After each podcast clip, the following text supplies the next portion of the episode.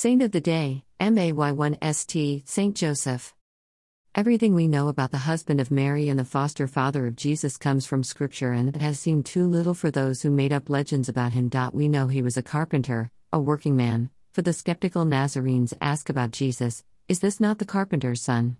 He wasn't rich for when he took Jesus to the temple to be circumcised and Mary to be purified. He offered the sacrifice of two turtle doves or a pair of pigeons, allowed only for those who could not afford a lamb. Despite his humble work and means, Joseph came from a royal lineage.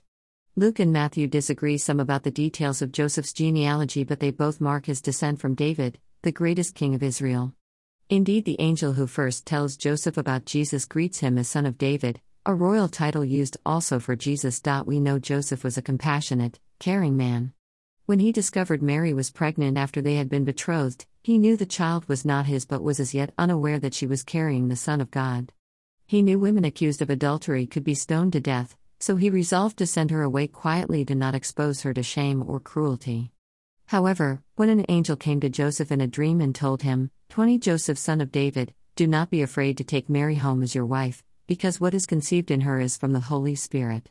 21 She will give birth to a son, and you are to give him the name Jesus, because he will save his people from their sins. He did as the angel told him and took Mary as his wife. When the angel came again to tell him that his family was in danger, he immediately left everything he owned, all his family and friends, and fled to a strange country with his young wife and the baby. He waited in Egypt without question until the angel told him it was safe to go back. We know Joseph loved Jesus. His one concern was for the safety of this child entrusted to him. Not only did he leave his home to protect Jesus, but upon his return settled in the obscure town of Nazareth out of fear for his life. When Jesus stayed in the temple, we are told Joseph, along with Mary, searched with great anxiety for three days for him. We also know that Joseph treated Jesus as his own son for over and over the people of Nazareth say of Jesus, Is this not the son of Joseph? We know Joseph respected God, he followed God's commands in handling the situation with Mary and going to Jerusalem to have Jesus circumcised and Mary purified after Jesus' birth. We are told that he took his family to Jerusalem every year for Passover, something that could not have been easy for a working man. Since Joseph does not appear in Jesus' public life, at his death, or resurrection, many historians believe Joseph probably had died before Jesus entered the public ministry.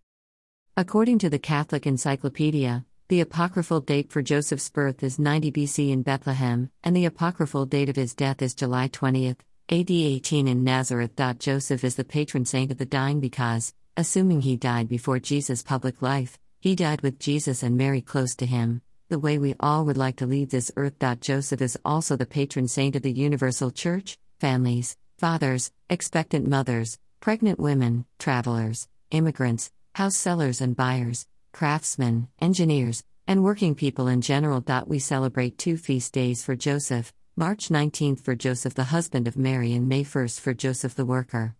March 19th has been the most commonly celebrated feast day for Joseph, and it wasn't until 1955 that Pope Pius XII established the Feast of Saint Joseph the Worker to be celebrated on May 1st. This is also May Day, International Workers' Day, and believed to reflect Joseph's status as the patron of workers. Many places and churches all over the world are named after Saint Joseph, including the Spanish form, San Jose, which is the most commonly named place in the world. Joseph is considered by many to also be the patron saint of the New World, of the countries China, Canada, Korea, Mexico, Austria, Belgium, Croatia, Peru, Vietnam, of the regions Carinthia, Styria, Tyrol, Sicily, and of several main cities and dioceses. In art, Joseph is typically portrayed as an older man, with gray hair and a beard, often balding, sometimes appearing frail and a marginal figure next to Mary and Jesus, if not entirely in the background. Some statues of Joseph show his staff topped with flowers. Saint Joseph is shown with the attributes of a carpenter's square or tools, the infant Jesus, his lily blossomed staff, two turtle doves, or a spikenard. There is much we still wish we could know about Joseph, exactly where and when he was born, how he spent his days, exactly when and how he died. But Scripture has left us with the most important knowledge who he was, a righteous man.